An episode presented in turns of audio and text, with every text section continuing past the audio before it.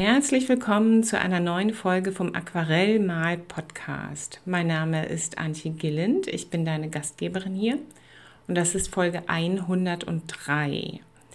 Wenn du zum ersten Mal hier bist, in diesem Podcast geht es um Aquarellmalen im Allgemeinen und vermehrt in letzter Zeit um Pigmente, die Pigmente in unseren Aquarellfarben.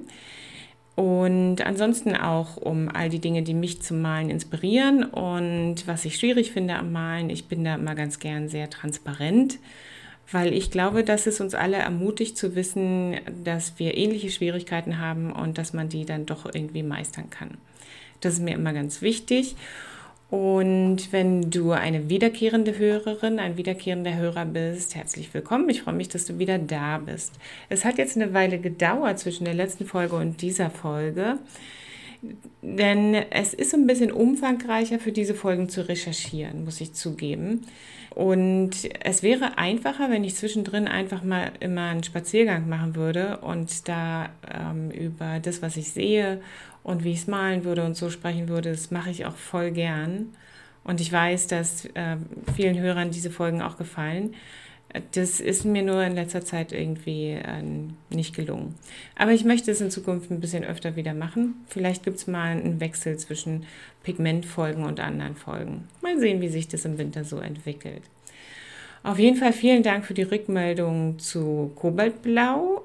Das hat mich gefreut, dann im Nachgang von einigen noch zu hören, dass sie Kobaltblau und Kobalttürkis sehr gern mögen und dass es auch für sie eine wichtige Farbe ist und dass sie die Folge interessant fanden und auch nochmal hören möchten. Das ist tatsächlich so bei diesen Pigmentfolgen, dass die ganz schön vollgepfropft sind mit Informationen und deswegen veröffentliche ich auch immer einen Teil des Skripts, dass man das auch nochmal schwarz auf weiß sozusagen sieht. Und genau, das freut mich aber, dass da die Bereitschaft besteht, die Folgen dann nochmal zu hören. Ich hatte in der letzten Zeit tatsächlich schöne Naturerlebnisse, auch viele. Ich bin auch nachts rausgegangen und habe mir den Nachthimmel angeschaut und Dinge empfunden und ins Skizzenbuch gebracht. Und es gab herrliche Herbstspaziergänge, gerade heute erst wieder mit so vielen interessanten Pilzen. Die wenigsten von den Pilzen, die ich sehe, kenne ich und ich weiß auch nicht, ob die überhaupt essbar sind. Aber Pilze sind wirklich sehr schön und sehr vielfältig. Also heute habe ich rosafarbene Pilze zum ersten Mal gesehen und das letzte Mal, als ich im Regen spazieren war zum Pilzsuchen, wo es auch wieder keine S-Bahn gab, gab es dafür aber violette Pilze. Ganz toll. Also es gibt gerade, was das angeht, natürlich mehr als genug und da kann ich nur wieder ermuntern, mit offenen Augen durch die Natur zu gehen, auch die bunten Herbstblätter zu bewundern und gerade wenn es regnet oder geregnet hat, dann hängen ja an denen auch Tropfen dran, das sind ja unglaublich schöne Motive. Zusätzlich dann noch die Hagebutten und also ja, der Herbst ist einfach wunderbar. Also auch wieder so ein richtiges Verwöhnprogramm für Leute, die mit offenen Augen und Herzen durch die Natur gehen. Da findest du bestimmt eine ganze Menge. Und ich bin da gerade nochmal doppelt beschenkt, weil ich meine eigenen Natureindrücke habe und die dann auch ins Skizzenbuch bringe. Und gleichzeitig in der neuen Facebook-Gruppe, wo ich mit Administratorin bin, das alle anderen auch machen. Die Facebook-Gruppe ist entstanden im Zusammenhang mit dem Herbstretreat von der Kreasphäre Natur im Skizzenbuch. Da haben wir ja eine Woche lang mit verschiedenen Künstlerinnen Nature Journaling gemacht und jeden Tag gab es ein anderes Video und eine andere Vorgehensweise, wie man sich etwas im Herbst genau anschauen und ins Skizzenbuch bringen kann. Genau. Und die Facebook-Gruppe ist richtig gut gewachsen, wächst auch immer noch. Und eine aus der Facebook-Gruppe, die liebe Jennifer, schöne Grüße, ist beim Stöbern auf meiner Seite auf einen Eintrag gestoßen aus dem Jahr 2019. Da hatte ich ein täglich Skizzieren im November-Projekt gemacht und hat dann Ende Oktober gesagt, Antje, ich habe das hier bei dir gefunden, das ist doch eine super Idee. Das hat mich jetzt so inspiriert mit dem Herbstretreat, wollen wir das nicht dieses Jahr im November auch wieder machen, jeden Tag skizzieren. Und habe ich gedacht, na klar, stimmt, wo wir gerade so gut im Schwung sind von unserem Herbstretreat, der hat ja eine Woche zuvor da erst geendet, dann lass uns das doch machen. Und einige Leute aus der Facebook-Gruppe machen mit und die anderen, glaube ich, genießen genauso wie ich die kleinen Skizzen, die sie jeden Tag zu sehen bekommen.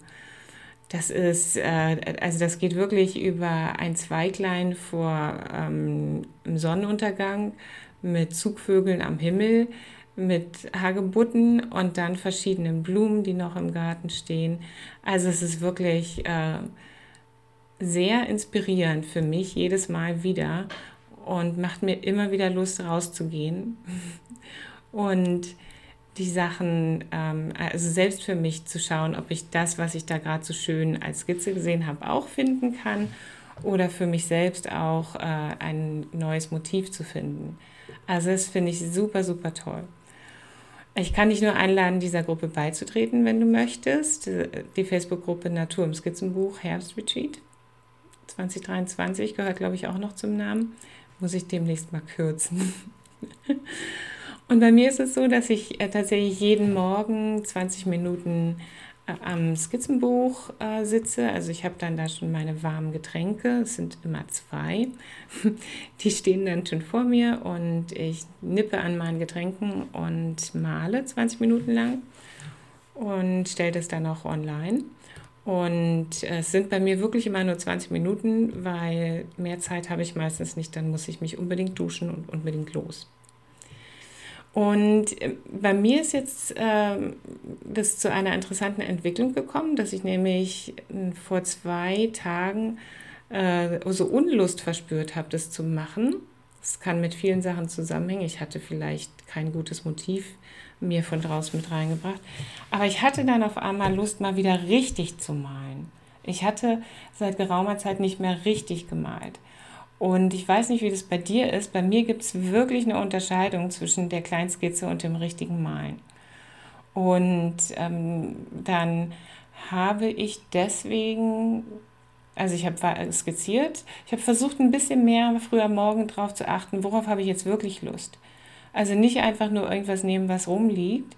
Ich habe ja so einige Sachen zu Hause liegen, getrocknete Blätter, Schneckengehäuse, dann diese Lampions von der Lampionblume.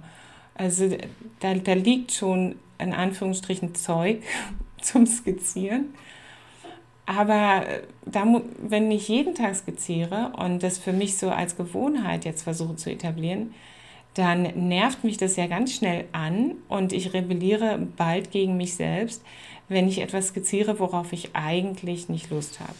Also lerne ich in diesem Projekt jetzt wieder mit meinem Herzen wirklich zu gehen und dann meine Sachen anzuschauen und das auszuwählen, wo es wirklich eine schöne Resonanz gibt. Und gestern ist mir aufgefallen, dass ich über die Resonanz zu dem Ding, was ich da skizzieren will, ich glaube, gestern habe ich ein Schneckenhaus skizziert, habe ich mir das Schönste ausgesucht. Darüber hinaus wollte ich dann mal wirklich wieder was Großes malen. Ach, und das habe ich gestern Abend gemacht.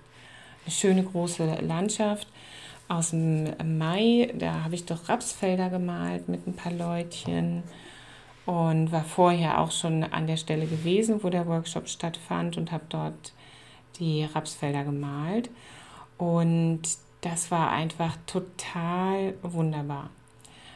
Da mal wieder auf einem großen Format so vorzuwässern, ein bisschen zu warten, ein bisschen hin und her laufen zu lassen. Also ja, das ist für mich einfach, das steht auf einem anderen Blatt, jetzt ganz im wörtlichen Sinne.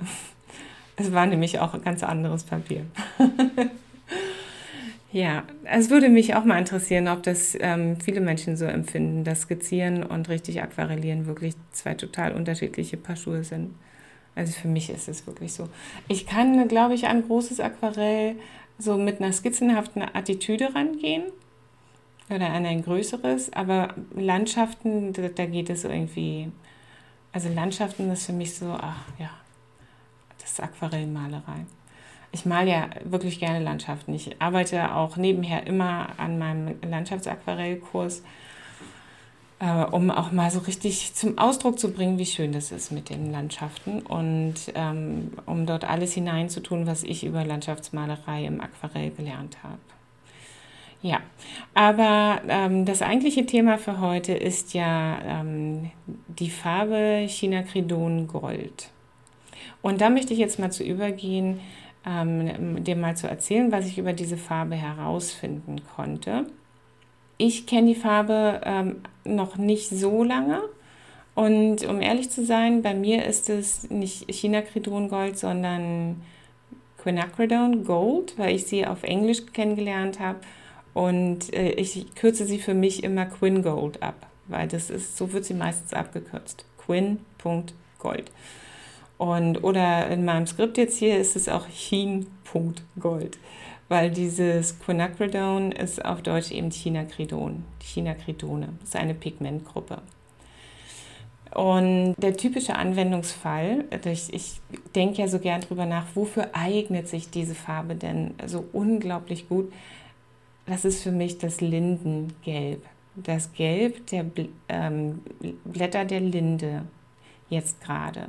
Wenn ich ins Büro komme und zum Fenster schaue, dann ist es an vielen Tagen natürlich grau und dahinter ist eine Straße und so, aber momentan strahlt es häufig gelb von draußen herein in mein Büro, denn dort draußen ist eine Lindenallee und die Blätter sind ja gerade so wunderschön goldgelb verfärbt. Und tatsächlich ist es so, dass ich jedes Jahr wieder das Gefühl habe, dass ich dieses wunderschöne Gelb der Lindenblätter gerade jetzt zum ersten Mal entdecke. Das überwältigt mich jedes Mal wieder, wie unglaublich wunderschön gelb diese Blätter sind. Und so ähnlich ist es tatsächlich mit dem Laub von der Kartoffelrose oder Sylterrose. Das sind ja so kleine Blätter mit so eingeritzten Rändern, so zackigen Rändern, die sich so gegenüberstehen, gegenständig nennt man das. Und es sind häufig so 6 oder 8 Blätter an einer so einer Rispe. Und dann hast du ja oben diese dicken Hagebutten jetzt dran. Und das sind dann diese roten Hagebutten vor diesen goldenen Blättern. Das ist auch so wunderbar für Chinacridon Gold, für diese schöne goldgelbe Farbe. Chinacridon Gold ist so eine Aquarellfarbe, glaube ich, die man entweder gar nicht kennt oder wenn man sie kennt, dann liebt man sie sehr. Und ich bin lange ohne sie ausgekommen, habe ich ja schon gesagt. Und jetzt, ich würde nicht sagen, ich liebe sie sehr, aber es ist ja auch meine Aufgabe, die Farben eher so zu kennen. Und dennoch benutze ich sie halt einfach auch gern. Das farbliche Erscheinungsbild von Chinacridon Gold ist sehr interessant. Wenn du die Farbe getrocknet in der Palette siehst, im Aquarellkasten, dann sieht sie dunkelbraun aus. Das liegt daran, dass sie transparent ist und sehr viele transparente Farben, das ist dir bestimmt schon mal aufgefallen, sehen sehr dunkel aus im getrockneten Zustand, also wenn sie so in der Masse, in der Palette getrocknet sind. Aber tatsächlich ist es so, dass Chinacridon Gold so ein Farbspektrum aufweist. Also wenn du es cremig im Massefarbton benutzt, dann ist es ein bräunliches Orange. Und das kannst du dann verdünnen auf ein leuchtendes Goldgelb.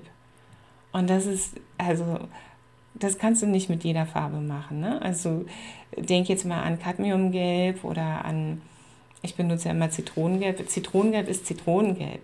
Da gibt es jetzt nichts rumzudeuten. Entweder ist es kräftiger oder es ist ein bisschen verdünnt. Aber bei Chinacridon Gold hast du ein Farbspektrum. Der Massefarbton und der verdünnte Farbton unterscheiden sich. Und das heißt, dass du diese Farbe sehr vielseitig einsetzen kannst. Chinacridon Gold ist unglaublich beliebt unter Aquarellmalern und Malerinnen, weil man damit so schöne Grüntöne mischen kann. Und natürlich auch Herbstlandschaften. Also stell dir vor, du hast einen See und dahinter ist der ferne Wald, wo hier und da mal ein orangener Baum ist. Also ein Baum, der so herbstlich orange ist. Chinacridon Gold ist da die Farbe, die du dafür brauchst. Oder vielleicht die Schwester Chinacridon Orange. Aber Chinacridon Gold gehört für viele Malerinnen einfach in die Palette hinein. So habe ich es kennengelernt bei Malerinnen und Malern aus Nordamerika, Ich bin ja über das Lesen der Blogs von ganz vielen Malern tiefer in diese Welt eingetaucht.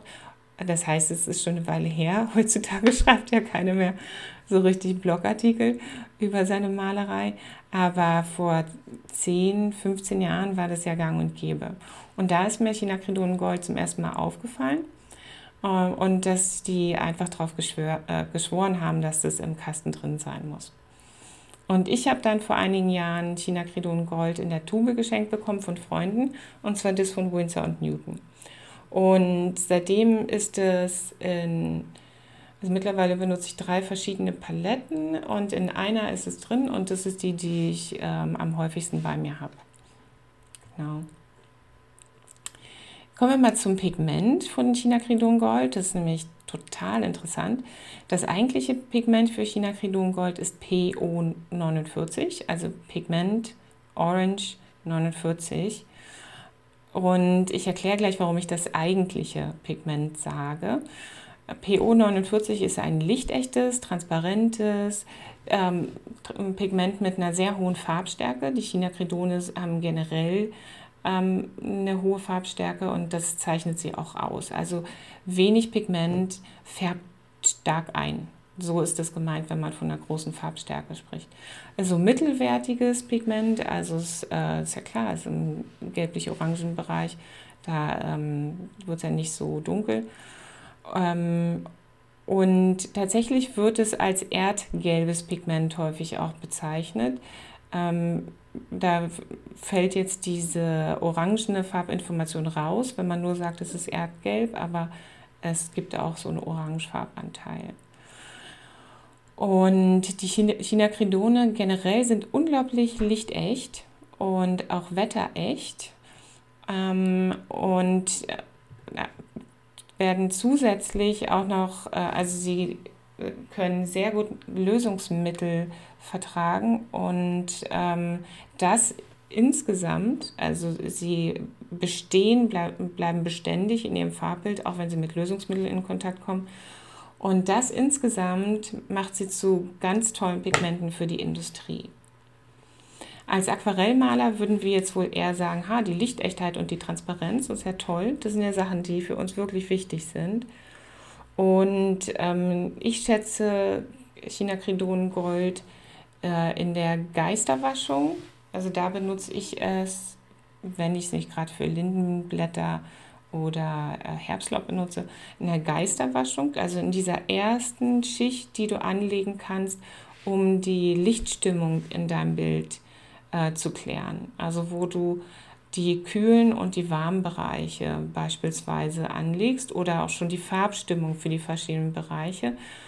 Die Geisterwaschung legt man meistens so nass in nass an und dann ist Chinacridon Gold eine ganz tolle Farbe, um die warmen Bereiche auch warm zu unterlegen.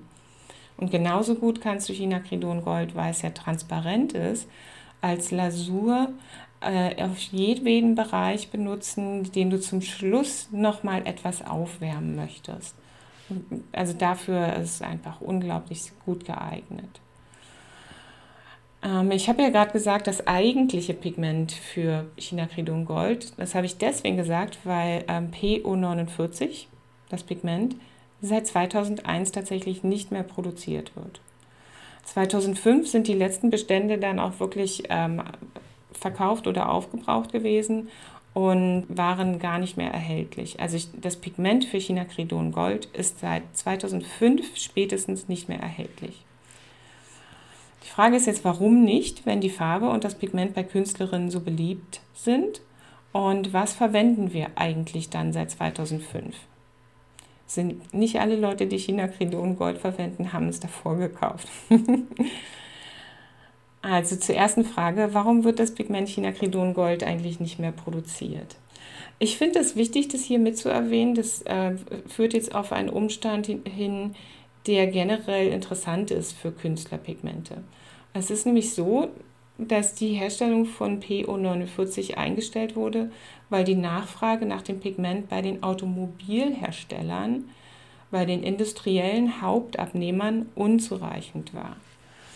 Chinacridone, habe ich ja gerade schon gesagt, werden aufgrund ihrer Stabilität zur Einfärbung von Lacken, etwa für Industrie- und Autolacke oder für Druckfarben, für witterungsbeständige Dispersions-, Anstrichfarben, Kunststoffeinfärbung und so weiter verwendet. Dann werden sie auch noch als organische Halbleiter verwendet, aber ich glaube, dass diese Verwendung ungebrochen fortbesteht. Jedoch wird Chinacridon Gold oder PO49 nicht mehr so stark in der Autoindustrie nachgefragt. Und Künstlerpigmente werden häufig nicht gezielt für den Bedarf von Künstlern hergestellt. Also es gibt natürlich Pigmenthersteller, die das tun, so wie Crema-Pigmente. Und nichtsdestotrotz für den Massenmarkt, das hört sich jetzt so ein bisschen an wie so ein Oxymoron, also für den Massenmarkt werden die Pigmente, die Abfallprodukte aus der Industrie sind, verwendet. Das sind dann natürlich immer noch sehr viele, aber sie werden nicht gezielt als Künstlerpigment hergestellt, sondern werden zu niedrigeren Preisen dann dort für Künstler verarbeitet und dann können wir sie kaufen. Und dann sind sie halt nicht so teuer. PO49, da wurde halt die Produktion eingestellt. So. Also die Künstlerpigmente, das kann man sich vielleicht auch so vorstellen, sind in gewisser Hinsicht ein zusätzlicher Einnahmezweig der Farbhersteller für die Industrie. So habe ich das jetzt verstanden aus den Quellen, die ich konsultiert habe. Der Künstlerfarbenhersteller Daniel Smith, kennst du ja bestimmt, die machen ja tolle Aquarellfarben, schreibt dazu bei der Farbbeschreibung von Chinacridon Gold, Zitat, als die letzte Charge des Einzelpigments Chinacridon Gold produziert wurde, hatte der Hersteller von PO49 uns erlaubt, alle noch verfügbaren Bestände aufzukaufen, die 17 Jahre lang reichten. Zitat Ende.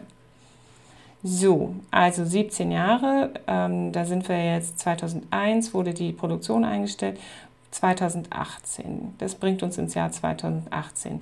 Damals sind also die letzten Chargen von PO49 bei Daniel Smith verarbeitet worden. Und nehmen wir einfach mal an, andere Farbhersteller konnten auch noch ein paar Chargen aufkaufen. Spätestens seit 2018 ist die Situation aber wieder ein bisschen rätselhaft. Was verwenden wir denn seitdem in den Farben, die Chinacridon Gold heißen? Hier nochmal kurz die Erklärung. Farbnamen sind ja nicht geschützt. Man kann eine Farbe Chinacridon Gold nennen, ohne dass da sofort ein Rückschluss auf die Pigmente zulässig ist. Es gibt so ein paar Übereinkünfte, dass Ultramarinblau schon meistens PB29 ist. Das ist das Pigment für Ultramarinblau, aber vielleicht auch mal was anderes. Wichtig ist immer, auf die Pigmente zu schauen. Also es gibt jetzt immer noch Chinacridon Goldfarben zu kaufen. Was ist da denn eigentlich drin an Pigmenten? Es ist so, dass es Chinacridon Gold seit 2018 nur noch als Mischpigment gibt.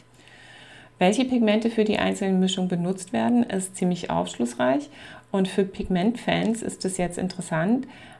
Ich hatte das Gefühl, dass ich hier sowas wie einem großen Geheimnis auf der Spur bin und ich kam mir wie eine Farbdetektivin vor, als ich das alles recherchiert habe.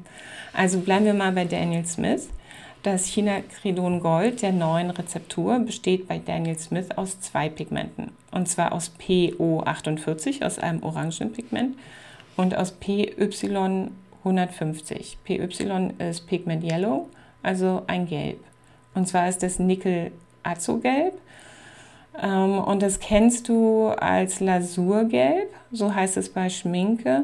Das ist auch ein transparentes Gelb, das einen leichten braunen Grünton aufweist. Also im Masseton sieht es wirklich Chinacridon Gold ziemlich ähnlich, aber es hat so einen kleinen Stich ins Grünliche hinein.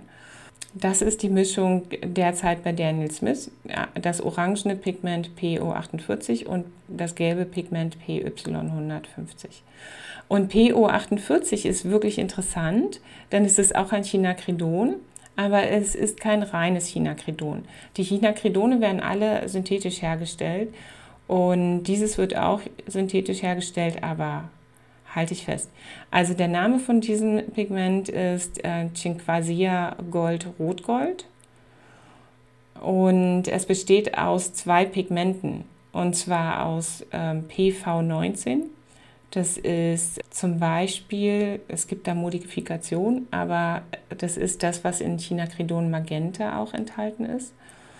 Und Chinquasia Kastanienbraun, PR206.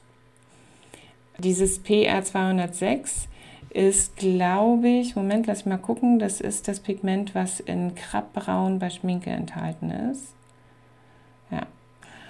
Und diese beiden Pigmente, die es auch als Einzelpigmente gibt, und eins davon ist auch ein Chinacridon oder beide sind Chinacridone, die werden zu einem Mischkristall verbunden und ergeben dann eben ein anderes Chinacridon, in dem Fall eben PO48, weil es ein orangenes ist. Und wenn man das dann mit dem PY150 mischt, mit dem Lasurgelb, dann sieht es so ähnlich aus, wie Chinacridon Gold früher wirklich ausgesehen hat.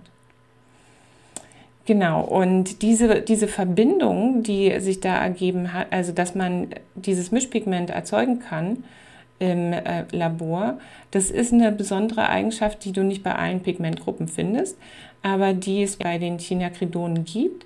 Das sind die polymorphen Verbindungen, die dann eine große Bandbreite an unterschiedlichen Farben produzieren.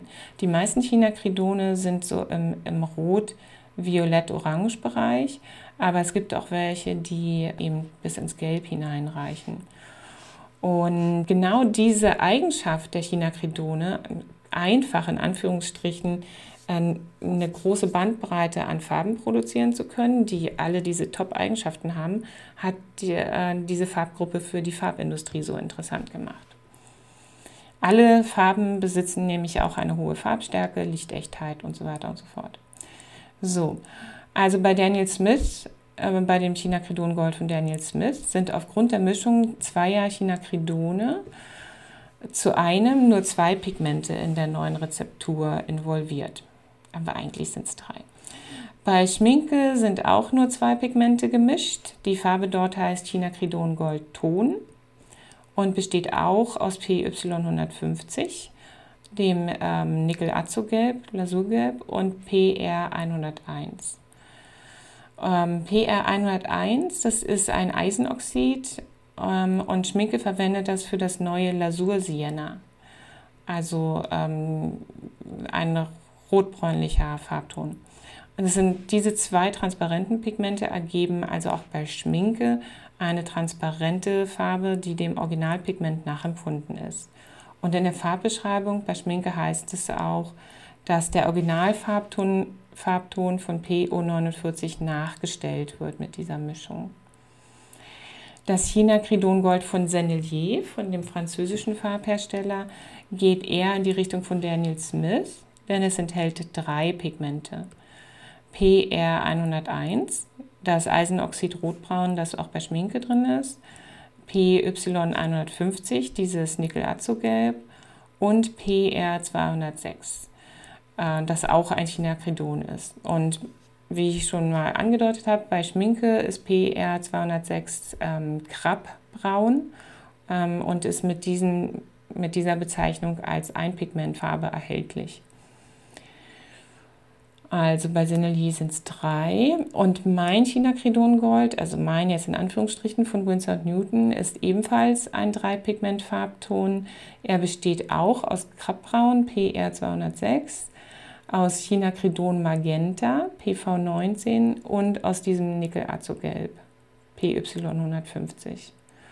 Also die Farbrezeptur, das ist jetzt der Clou, die Farbrezeptur von Winsor & Newton ist im Prinzip dieselbe wie die von Daniel Smith, nur dass aus den 2, dass aus PR206 und PV19 keine kristalline Struktur und ein Pigment erzeugt wurde, PO48, sondern dass die Pigmente alle einzeln reingegeben wurden in diese Rezeptur.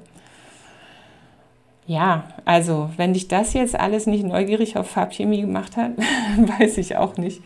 Oder zumindest auf Farbrezepturen. Ich finde es ja total verrückt, im Prinzip zu wissen, nachdem ich da mir jetzt den Überblick verschafft habe, mithilfe welcher Farben ich Chinacridon Gold selbst nachempfinden kann, wenn ich es jetzt nicht mehr haben sollte in der Tube. Und das ist eigentlich auch sehr gut, ist zu wissen, denn die Zukunft der Chinacridon-Farben ist weiterhin ungewiss. Der Künstlerfarbenhersteller Golden hat kürzlich verkündet, dass die Pigmente PR206, PR207 und PO48 nicht mehr erhältlich sind. Also jetzt nicht mehr erhältlich sein werden, sondern sie sind jetzt schon nicht mehr erhältlich. Und verschiedene Farben, wie zum Beispiel bei Golden sind das Quinacridon Burnt Orange oder Chinacridon Hellrot, das PR207, so heißt dieses Pigment als Einpigmentfarbe bei Schmincke, werden jetzt schon nicht mehr hergestellt und die Vorräte reichen je nach Farbe unterschiedlich lange, aber nur noch bis ins nächste Jahr hinein. Ja. Deswegen ist es ganz gut zu wissen, wie die Farbzusammensetzung der gemischten Farbe Chinacridon Gold eigentlich aussieht. Wenn du Chinacridon Gold liebst und weiterhin benutzen möchtest und jetzt weißt du, es sieht schlecht aus um die Chinacridone, ich habe nicht herausfinden können, durch was die ersetzt werden, ob es jetzt andere Pigmente gibt, die preiswerter sind und auch so gute Eigenschaften haben, aber es wird sie in Zukunft weniger geben. Dann kannst du dir Chinacridon Gold selbst herstellen. Und Golden empfiehlt, da direkt eine Mischung anzuwenden. Und da heißt es, Zitat, eine Mischung aus Transparent Red Iron Oxide, roten transparenten Eisenoxid, PR101 und Nickel Azo Yellow, also PY150, ist die Top-Mischung für Chinacridon Gold. Oder wie Golden sagt, Zitat, sollte einen ähnlichen Farbton mit einem leuchtend orangenen Unterton ergeben. Zitat Ende. Also das Fazit von dieser Farbgeschichte ist Do It Yourself. Ja, finde ich total interessant. Ich bin ja so ein bisschen Verfechterin einer schmalen Palette, also einer Palette mit wenig Farben. Tatsächlich kenne ich mittlerweile ziemlich viele Farben und betrachte es auch als meine Aufgabe, für diesen Podcast noch mehr Farben besser kennenzulernen, damit ich sie dir auch vorstellen kann. Aber das passt sehr gut als Fazit, do it yourself, zur Geschichte der Chinacridone. Und dazu habe ich noch gar nicht viel gesagt. Also es ist so, die erste Chinacridon-Verbindung wurde 1896 entdeckt und dann wurden sie erstmal gleich wieder vergessen. Erst in den 50ern wurde es ein kommerziell tragfähiges Pigment, weil erst dann ein industrielles Verfahren zur Synthese von Chinacridon-Pigmenten entwickelt wurde. Das kam 1958 auf den Markt. Seitdem gewannen sie dann an Popularität. Und wie ich schon gesagt habe, die meisten der Chinacridone gibt es vom Farbton her im Rotspektrum. Und da werde ich bestimmt in einer Folge zu den Chinacridonen Hellrot zum Beispiel nochmal drauf zu sprechen kommen. Und dann ist es aber eine sehr, sehr große Gruppe an Pigmenten eigentlich. Also betrachte dies gern als erste Folge zu den Chinacridon-Pigmenten, diesen farbstarken, transparenten Pigmenten, die so eine große Subtilität und wunderschöne Eigenschaften aufweisen. Und schalte auch gern zu zukünftigen Folgen zu den Chinacridonen und anderen Farben wieder zu. Genau, wunderbar. Ja, ich hoffe, die Folge heute hat dir gefallen. Ich hoffe, du konntest ihr einiges Interessantes entnehmen. Wenn du eine schöne Geschichte mit Chinacridon Gold hast, wenn dich mit dieser Farbe etwas verbindet, was du teilen möchtest, würde ich mich sehr freuen, es zu lesen. Kannst du zum Eintrag auf meinem Blog zu dieser Folge oder auf Instagram kommentieren. Das wäre eine große Bereicherung. Oder auch gern immer per E-Mail an mich, post@antjegilland.com. Da freue ich mich auch mal drüber, über Rückmeldungen. Und es gibt jetzt eine Möglichkeit, den Podcast zu unterstützen. Und zwar über Patreon. Ich weiß nicht, ob du Patreon kennst. Das ist so eine Unterstützerplattform. Das ist mittlerweile ja ziemlich weit verbreitet. Patreon sitzt in England, glaube ich, oder in den USA, ich bin mir nicht ganz sicher. Wenn du von Deutschland aus auf meine Seite zugreifst, die heißt Antje Gilland Malerei auf Patreon, dann wirst du alles auf Deutsch präsentiert bekommen. Und da habe ich jetzt einen Unterstützer-Account eingerichtet für den Podcast und für den kostenlosen Nature Journaling-Kurs. Also im Prinzip in der ersten Tranche, die ich da eingerichtet habe, für alle diejenigen, die mich für mein kostenloses Angebot unterstützen wollen. Und wenn du diesen Podcast gern unterstützen möchtest, würde ich mich darüber sehr freuen, denn ich möchte gern mehr Farben kaufen. Wir wollen alle gern mehr Farben kaufen, aber ich möchte gern mehr Farben kaufen, um sie besser zu verstehen und kennenzulernen. Das eine ist ja zu recherchieren über die Farben, das andere ist, sie zu verwenden und zu wissen, wie sie in der Palette aussehen, wie sie sich verhalten mit Wasser auf dem Papier. Und ich habe damit schon angefangen, einfach aus Leidenschaft heraus. Ich habe mir einen Kasten von Kuretake Gansai gekauft, damit ich diese wunderbaren japanischen Farben mal kennenlerne. Ich habe mir verschiedene Indigos gekauft, weil ich Indigo tatsächlich gar nicht kenne. Aber mir aufgefallen ist, dass es für viele eine wichtige blaue Farbe ist. Und ich möchte damit ganz gern weitermachen. Also ich möchte ganz gern Mini-Farbproben oder Minituben von verschiedensten Farben kaufen, damit ich über die auch hier berichten kann. Ich kann mir auch gut vorstellen, mal einfach eine Rezension zu machen über zum Beispiel die Kuretake-Farben. Oder da gibt es diese polnischen Farben, die ich vor langer Zeit schon mal gekauft habe, die auch super toll sind. Könnte ich eigentlich auch mal hier vorstellen. Also schau es dir mal an. Ich würde mich total freuen, Unterstützer zu gewinnen. Und dann einfach mit noch mehr Motivation, um in diese Podcast-Folgen reinzugehen. Wobei du ja wahrscheinlich merkst, dass meine Motivation und Inspiration ziemlich hoch ist. Apropos große Begeisterung und Motivation, damit bin ich mittlerweile auch in einem zweiten Podcast-Projekt unterwegs. Und zwar ist es der Stadt-Land-Natur-Podcast mit dem Untertitel Unterwegs mit Andrea und Antje und dem Skizzenbuch. Andrea Gunkler und ich treffen uns für diesen Podcast und sprechen über unsere Naturerlebnisse, um das, was wir ins Skizzenbuch bringen und warum wir das tun. Und es ist generell für mich eine super gute Gelegenheit, jedes Mal wieder über meine Skizzenbuchpraxis zu reflektieren und darüber nachzudenken, warum ich in Resonanz gehe mit bestimmten Dingen draußen, diesen ganzen Prozess mal so in den Blick zu nehmen. Ich finde es unglaublich spannend und auch zu sehen, wie sich das so verändert, wie ich die Natur bei mir zu Hause jetzt schon viel, viel besser kenne und manchmal dann auch gezielt losgehe, um bestimmte Sachen zu sehen. Und wir haben tatsächlich in der letzten Folge auch darüber gesprochen, wie das ist, ob eine Skizzenbuchseite schön sein muss oder nicht. Und all diese Dinge, die dann auch sehr stark schon dazu führen, dass man darüber nachdenkt, wie ist denn das mit dem Wohlbefinden durch Skizzieren und wie möchte ich mich als Person eigentlich mit meinem Skizzenbuch weiterentwickeln, ne? Also richtig interessante Dinge kommen da immer zur Sprache und Andrea und ich skizzieren meistens auch, während wir uns unterhalten für den Podcast. Und das sind so Termine, wenn wir uns verabreden, um eine Podcast-Folge aufzunehmen, auf die ich mich dann immer schon ganz doll freue. Den kann ich dir wirklich auch sehr stark ans Herz legen, den Stadt-Land-Natur-Podcast. Und den findest du überall da, wo es Podcasts gibt. Und es sind schon 3 Folgen erschienen. Genau. Vielen Dank, dass du für diese Folge hier warst. Es hat mich sehr gefreut. Und was ich bislang noch nicht gemacht habe, ist, ich habe noch kein neues Kärtchen gezogen fürs nächste Mal. Aber ich habe meine Dose dabei. Ich guck mal, ich greife jetzt mal blind hier so rein.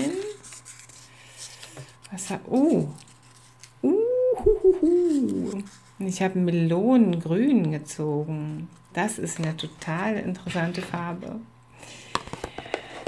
Ein Mintgrün im Prinzip oder auch Melonengrün. Da erzähle ich dir sehr gern das nächste Mal was drüber. Eine sehr interessante Farbe, ein Mischpigment, in dem sich auch Weiß befindet. Das reißt jetzt quasi das Thema all dieser Farben an, denen Weiß beigemengt ist. Die verhalten sich eigentlich sehr, sehr interessant, wie ich finde, und ich benutze sie ganz gern. Also ich freue mich sehr, das für die nächste Woche oder für die nächste Folge zu recherchieren. Zur nächsten Woche schaffe ich es bestimmt nicht, aber ich hoffe, wir hören uns ganz bald wieder. Bis dahin, tschüss!